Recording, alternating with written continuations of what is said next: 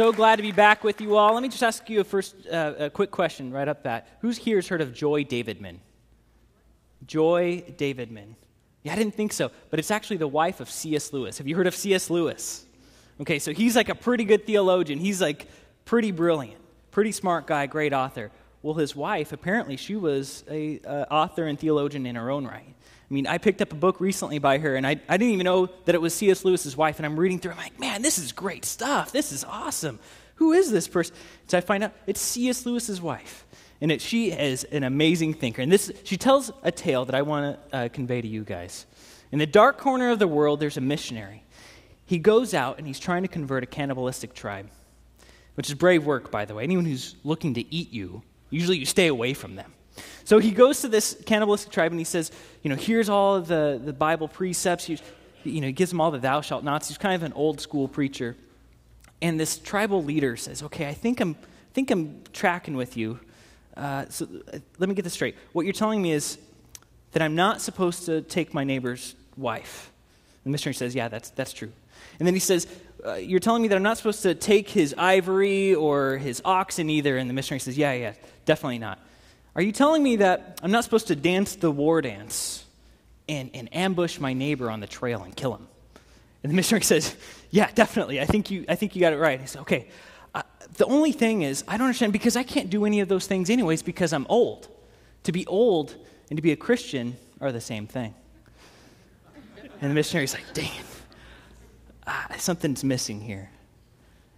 And the, the sort of the, the root of the, the idea tonight is is that our view of Christianity? Is that there's so many things, so many restrictions on our life that we can't do? Do we believe that to be Christian is to be old? Do we believe that you know, there's too many restrictions? We, you know, there's too many sexual restrictions. There's too many things that people are telling me that I can't do. Can I not think for myself anymore if I become a Christian? To be Christian is to be old, or is to be a Christian to wear a straitjacket? We don't like anyone controlling us. Let's admit it. We like our freedom. We don't like anyone lording anything over us. John Ortberg, he's one of my favorite preachers. He tells a story lately that he, um, every now and then, his wife will be in bed at night and she's reading a book and she's getting kind of tired, her eyes are heavy, and right as she's about to lean over and flip off the switch, he'll say, I command you to turn off that light. and she'll pause right as she's about to pull that chain or flip the switch and she'll look at him look at the light, put her head back on the pillow. He said she'll leave that light on all night long, as if to say, You're not the boss of me.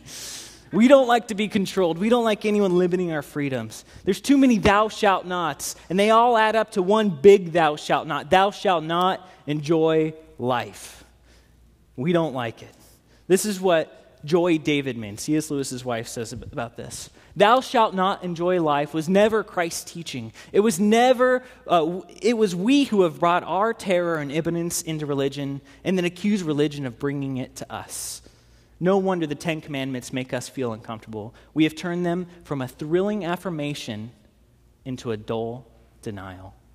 Into a thrilling affirmation. We'll see what that looks like in a moment. But how have we turned them into a dull denial? We've taken them out from their contexts. We've taken them as a set of 10 things that are standalone set. We post them up for people to see, for people to not understand. And, you know, for me, I'm not really big on trying to get the Ten Commandments up all over the place because people who aren't believers don't understand the context. All they see is God's trying to micromanage my life. Can't he just go save the babies in Africa or something? And I'll stay right here and I'll keep my freedoms and I'll do whatever I want to. But I'm just here to say, man, if we, if we view it that way, we miss so much. We miss the story that's going on. There's an incredible love story that if we take the Ten Commandments out of their context, we miss the richness of that beauty of that story. So let's jump in to that story. Basically, Exodus 1 through 18 is God rescuing his people. God says, I'm going to take you out of the land of Egypt. I'm going to provide for you. I'm even going to split the waters for you. You are going to be my people. And in 19, he says, Okay, now I'm going to bring you unto myself. I'm going to claim you as my own. So God says, You are going to be my people. Moses brings them to Mount Sinai, to the base of the mountain. And here's what's going on with that is cultures of this time, ancient civilizations, they would always they would build their cities around mountains. And if they couldn't find a mountain or they couldn't get next to a mountain, they would make a man-made mountain, kind of like pyramids, or they're called ziggurats. I think we have a picture of it for you. So they would build it right next to it. And what they would do is they anytime they needed God, they would ascend to the top. And they would say, Okay, God, now I'm a little bit closer to you. I'm going to bring my offerings to you. I'm going to bring a sacrifice. And now that I did that for you, look what I did for you. Can you, you know, provide some rain or can you give me another wife or something like that? So basically, these people would, on their man made mountains, would make sacrifices to their man made gods. And God says, No, I'm bringing you to me. I'm bringing you to my mountain, Mount Zion. And you don't even have to ascend to me. I'm going to descend to you. The scripture says God descends to the top of the mountain, which is a little play on words. How can someone descend to the top? Well, only God can do that. God descends to the top. And he says, You no longer have to, you don't have to go to the top. I'm going to come to you. And God brings the people and he pursues them. And he says this to them you yourselves have seen what I did to Egypt, and how I carried you on eagle's wings and brought you to myself. Exodus 19 4. He's saying, I'm establishing trust with you. Based on what you have seen, I'm hoping that you will trust me for the things that are to come in the future, the things unseen. God's saying, I've rescued you, and now I've got big plans, not just for you, but for us. And the Jews of this time experiencing this, they would say, they would pick up on some subtleties of the language because the Hebrew language is complex and it's beautiful and it's rich. And they would be hearing some of these words that God's speaking to them, and they would say, Are you catching this? Are you hearing what God just said? I think something going on here. And we have a hard time catching this because we speak English. We don't understand the vast Jewish culture and history and tradition. I've always loved the culture of uh, Judaism. In fact, ever since I was five, actually. Uh, when I was five years old, I was in kindergarten, and one of the kids' moms came in and taught us all about uh, being Jewish. And so she brought all of us a dreidel, and she told us about Hanukkah, and she told us about this guy named Judah Maccabee who fought to set the people free. This really cool song. And I came home and I said, Mom, I want to be Jewish. and she's like, Josh, Josh, um, it's not like a club, you know? This is like a people. It's, it's, it's a way of, it's a religion. And I'm like, I don't care. I want to be it. I want to do that. So I've always had this like love for Jewish culture and traditions and history. And the people of this time, they would hear God speaking and they would hear his language, the, the beautiful words, and they would say, This is wedding language. God's, God's proposing to us. Through the words that he's using, he's, he's insinuating something here. I can't believe I'm hearing it. It shouldn't be a surprise to us because we have the Bible. They didn't actually have a scripture, it was happening back then. But we could pick up Jeremiah 2 and read what God says How as a bride you loved me and followed me through the wilderness. And in the New Testament, how is the church described? Is the bride of Christ. And so the Hebrew people of this time, they would see that a wedding process was underway. And there's several layers, there's several beautiful things that happens in a Hebrew wedding. The first one is lakah. Then there's segula and mikvah and ketubah and hupa. Aren't these great words? I told you. It's awesome. Say hupa. Hupa. It's a cool word, right? So we start off with lakah. Lakah is this Hebrew word that just basically means to take. It's basically when a guy would see a girl that he was attracted to and say, I want to take you as, as my own. I want to make you mine. And it's not like so possessive, you know. If a guy said that to a girl now, it'd be like, uh, you could take yourself out of here. But, but back then, it would be like, this guy's pursuing me. This is a beautiful thing. And this is what God says to the people in Exodus 6 7 I will take you as my people, and I will be your God. So the first stage is set that God wants to take them as his people. And so that would kind of perk their ear a little bit. That would just be one thing. But then he says, Segula. He straight up says Segula. So to them, that would have been pretty important. The word Segula means special treasure. So the first, the first word would be Lakah, and then all of the, the girlfriends of this girl would say, But has he said Segula yet? Segula, has he said it? And then finally, it would happen where the, the, the, the, the groom to be would say, you are my treasured possession. And this is an opportunity for the groom to look at the bride and say, Above everyone else, I choose you. I want you to be my bride. Above everyone else, you will be my special treasure. Literally, the word basically means this that a king would have all kinds of treasure, but then he would have his most finest, most treasurable things, things that he couldn't even put a price on. He would have a room that not anyone could go into, that he would just, that would be his place. And that's what this word is. Exodus 19:5 Now, if you obey me fully and keep my covenant, then out of all nations you will be my segula. You'll be my treasured possession. And the people this time, they would, okay, first he said lakah. Now he said segula. Does he really want to marry us as a people? Doesn't he know who we are? Doesn't he know that we're just no good slaves? And God says straight up, I know exactly who you are. And I did say lakah, I did say segula. I want to be with you despite all of your flaws. And isn't that the best? When someone wants to be with you, even though they have all the dirt on you. Because we go through life hoping that people just won't find out all the junk that's inside of us. But then when someone actually finds out and we think, okay, now they're going to leave, and God says, no, I want to be with you. See, there's nothing worse than when we're with someone, but we get the sense that they're just there until they find something better or until they find out the real us.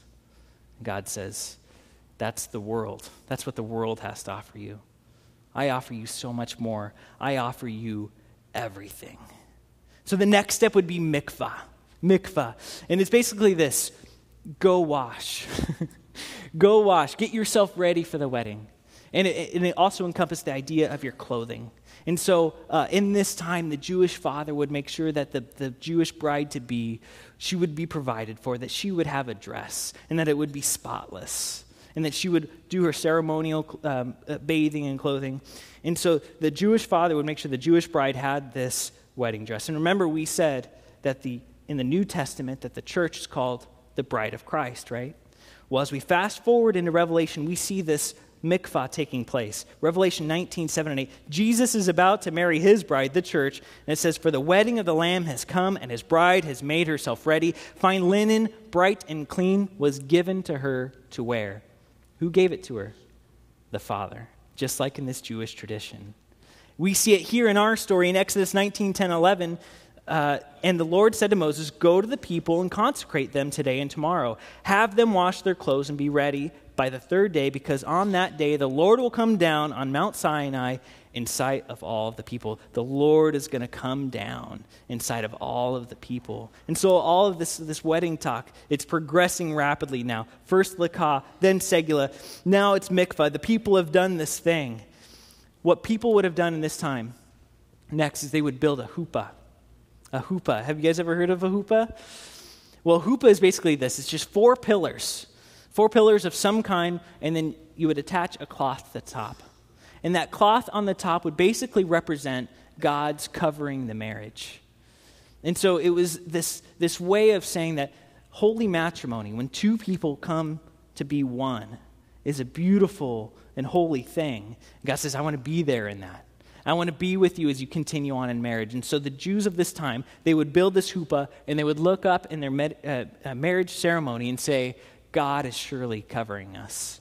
You guys know Rachel Ceballos and Joel Ceballos? They're on staff here. They got married recently and they wanted a hoopah. And so this is them. So this is their hoopah. They actually asked me to build it. And so, in my manliest man ways, I got my drill out and everything, and I, I actually constructed this hoopah and built it for them. It was one of the most awesome experiences of my life, really. It was such an honor. And then at the very end, they said, Would you go, come up and bless us? Would you give us a word of blessing? And so Jeff married them, and then I walked up underneath of it, and it was just a moment where I felt like I should take my shoes off because I felt like I was standing on holy ground. The huppah was there, signifying God's presence, and I extended my, my blessing to them, and it was hard to keep the tears from coming. It was a beautiful, beautiful moment. And that's what's happening here in the story. We see that God says, I'm going to descend upon the people. And then they come to the mount. They've heard Segula Lakah. They've washed themselves. And now comes down the biggest huppah of all time. They see the cloud covering them. And this is God's presence saying, The ceremony is underway. My huppah, my presence is here to bless you. Now we get to the ketubah The ketubah is one of the main parts of the wedding, if not the central part of it. And basically, the ketubah is just this if this is going to work, here are my conditions. The bride would tell the husband, the husband would tell the bride.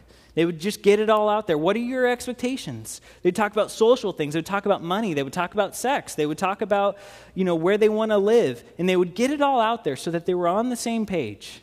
And they, they would have their fathers there present. And they would have a spiritual authority there. That kind of held them accountable. So if the guy said, like, uh, let's have sex three or four times a day, then the spiritual authorities and both dads would be like, that's not going to happen. That's just not going to happen. Let's be realistic about this. What is, what is actually going to make this work? The ketubah was a legal document. One of the coolest things about the ketubah is that in this ancient time, women, we know, didn't have real rights. This was a major advancement for women because it gave them rights. It gave them a voice into what they wanted their marriage to look like. And it also gave stipulations if this guy screws it up and he leaves the girl, there's things that he has to do to make sure she's taken care of. It's a beautiful thing. It's a thing that we, we, don't, we don't give God enough credit of how he made sure that there was advancement for egalitarianism back then. This was way ahead of its day.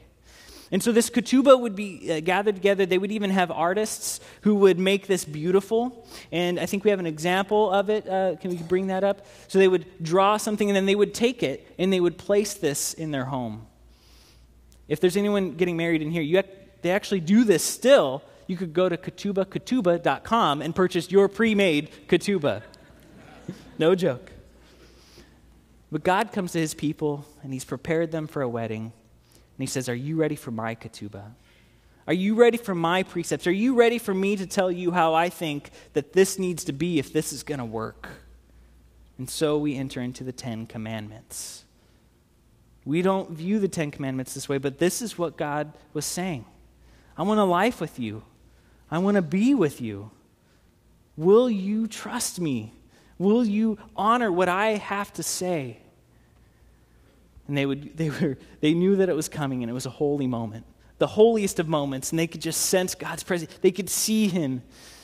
And they would, there was something so special about this that Jews traced their ancestry to people who stood at Mount Sinai for generations, the way we do to, like, oh yeah, my great, triple great, great great grandfather was on the Mayflower, or something like that they would say, My triple great grandfather stood at Mount Sinai. No way.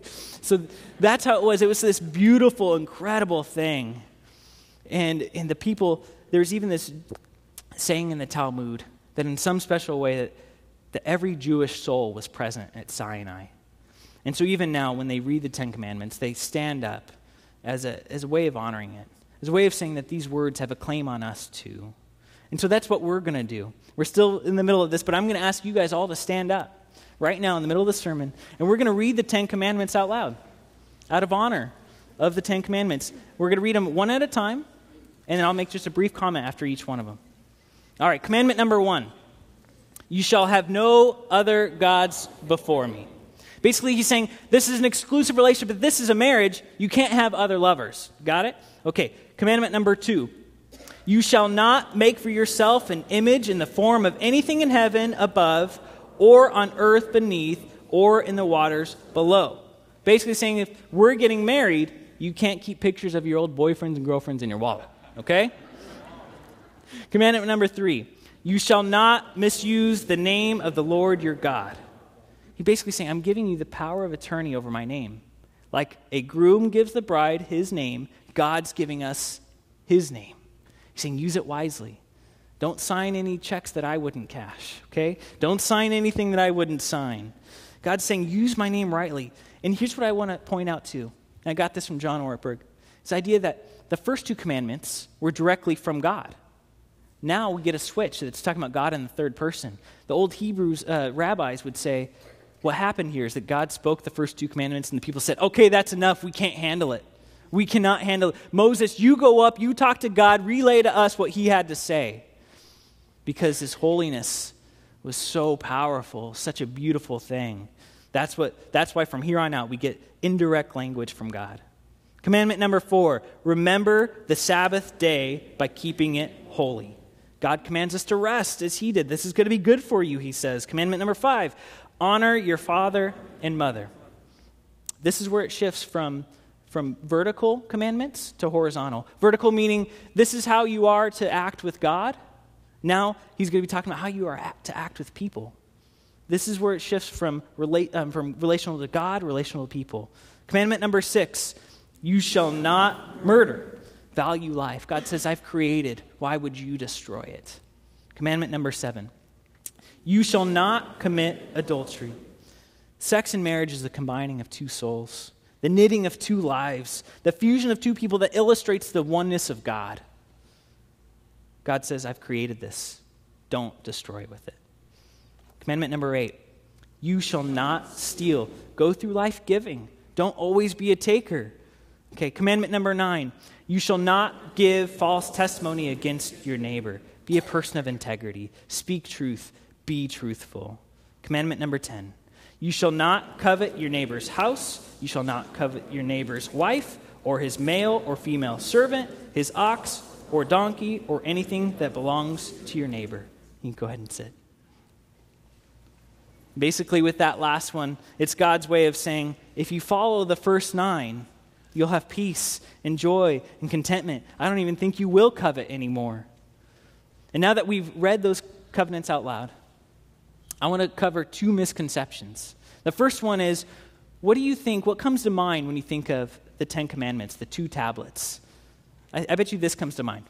You got one through five on one side and six through ten on the other. That's kind of what we think, right? Well, rabbis were certain that that's not what it was. They believed that all ten were on one and then all ten were on the other, an exact replica. Because when you enter into a covenant with someone, into a contract, you each get a copy of the contract, much like we do today. And so this one's for the people, and God says, I need a copy too. But then he does something strange because usually, you know, you take your copy with you. So why didn't God take his copy up into heaven? He says, Go ahead and put it in the Ark of Covenant with your copy. It's his way of saying, I'm going to be with you. I'm not going anywhere. My presence will remain with you. I'm marrying you. I'm going to stick around, okay?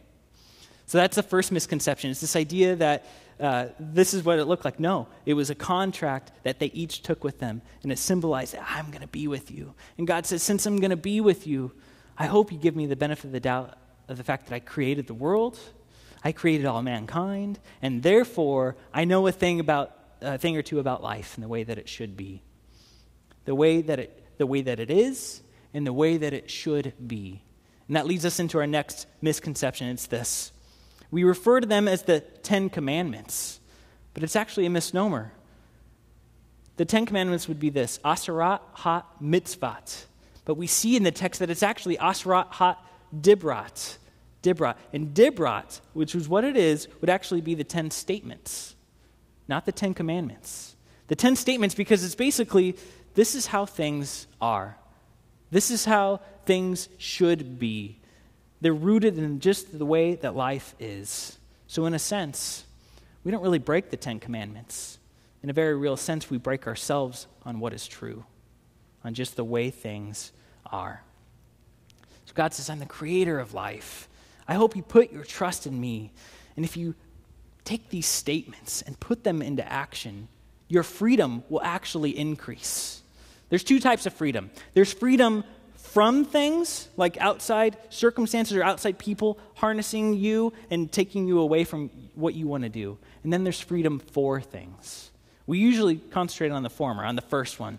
We try to uh, build our freedoms. We try to make sure that no one tells us what to do. We say, I could drink as much as I want to. But then what happens? We're not free to stop. And it's not just drugs and alcohol. We say, I could do whatever I want with people. I can uh, have sex with whomever I want to have sex with. I could lust. I could be greedy. Social media. But then we can't stop. And how free can you really be if you're addicted to something? How free can you be Psalm 119 says, I will obey always and walk about in freedom. James 125 says, Look intently into the perfect law that gives freedom. When we make our desires our God, we walk around in slavery. When we make God God, we walk about in freedom. God says, Don't you know that out of anyone, I'm the one who's actually free to do anything?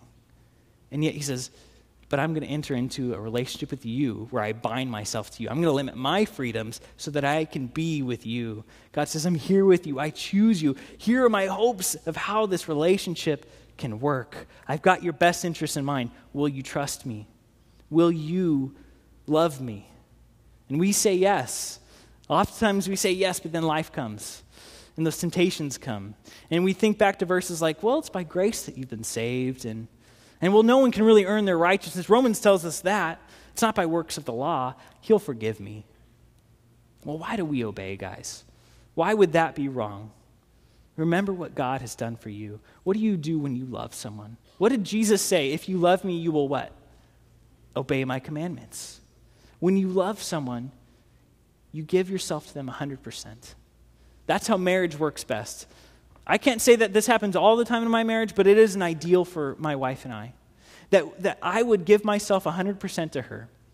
That even in the little things, okay, I'll change the, the diaper that no one wants to change, or I'll take the trash out, or no, I'll stay home, you go out. And the idea there is that if I give myself 100% to her, always not looking out for my own interests, as Scripture would state, then she would do the same for me. That she would do the same for me, that, that she would say, No, Josh, you do this. And then we're both taking care of each other, and it's a beautiful thing. And God says, Don't you know that I'm trying to start that with you? I'm, I'm telling you, I've taken you out of the land of Egypt. I've heard your cries, I've heard the deepest needs of your heart. I'm taking you to the promised land where it's flowing with milk and honey. Don't you see I'm doing this because it's going to delight your heart? Let me tell you what's going to delight my heart is that if you would live a life of freedom if you would live a good life of integrity, of justice, of mercy, of purity, if you would just treat each other well, that would make me happy. And if we do this, if we follow these precepts, this ketubah, it makes the heart of God happy. And in the process, we live a pretty good life too.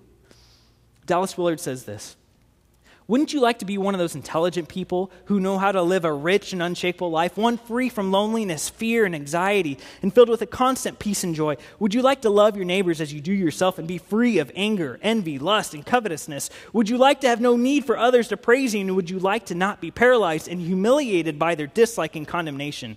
Would you like to have this inspiration and strength to lead a constant life of creative goodness? It sounds pretty good thus far, doesn't it? We want that life. We want joy and peace, and, a, and, and we want to walk away from anxiety and, and into a relationship with our Creator. We've got to stop seeing God's way as restricting and start seeing His proposal. One pastor put it this way The Ten Commandments are not ten conditions for God to love you, they're the ten proofs that He already does. That's the affirmation that Joy Davidman in the very beginning was talking about that He's for you, He's proposing to you. With these 10 statements, we see that God is pursuing us, He's proposing to us, and He wants you to trust Him. He wants you to give 100% to Him. My wife has said lately that she's really felt God has said to her, If you keep giving me the small parts of you, I can only do small things in and through you. That's pretty good, huh?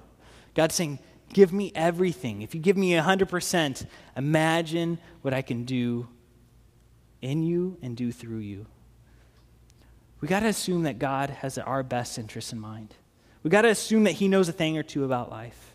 And as we fast forward to the cross, if He didn't have our best interests in mind, why would He go through that? Wouldn't He have spared His Son? He says, No, I will spare nothing. I am going to give myself to you. He's after our hearts. He's a suitor who's after his bride. And he's calling you, he's taking you, he's calling you a special treasure. He says, I want to go over you and be your chuppah and have the presence with you always. And he wants to tell you how life works. He gives us the Ten Commandments, he gives us a Sermon on the Mount, he gives us the Bible. And I just pray that we would be a people who would view these precepts and commandments or statements, rather, as a way of God speaking to us about life about the way that it is and the way that it should be, and his hopes and dreams for us. My prayer is that we would be open to him rescuing us from our Egypt, whatever that is, our so called freedoms drugs, alcohol, self doubt, lust, old hurts, envy, our wounds. I pray that we would let him rescue us and bring us to himself. Let's pray. Father God, we come before you and we absolutely love you. We love you for who you are. We love you for um, the way that you speak to us. We love that you know us, that you know every single piece of us. We know that you, you, you have all the goods on us, God.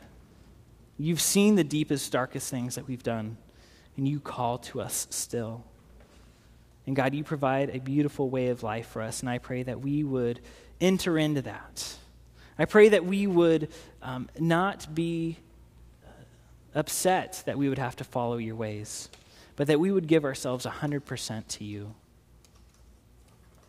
Father God, we love you with all of our hearts, all of our minds, all of our souls. We pray these things in the name of Jesus. Amen.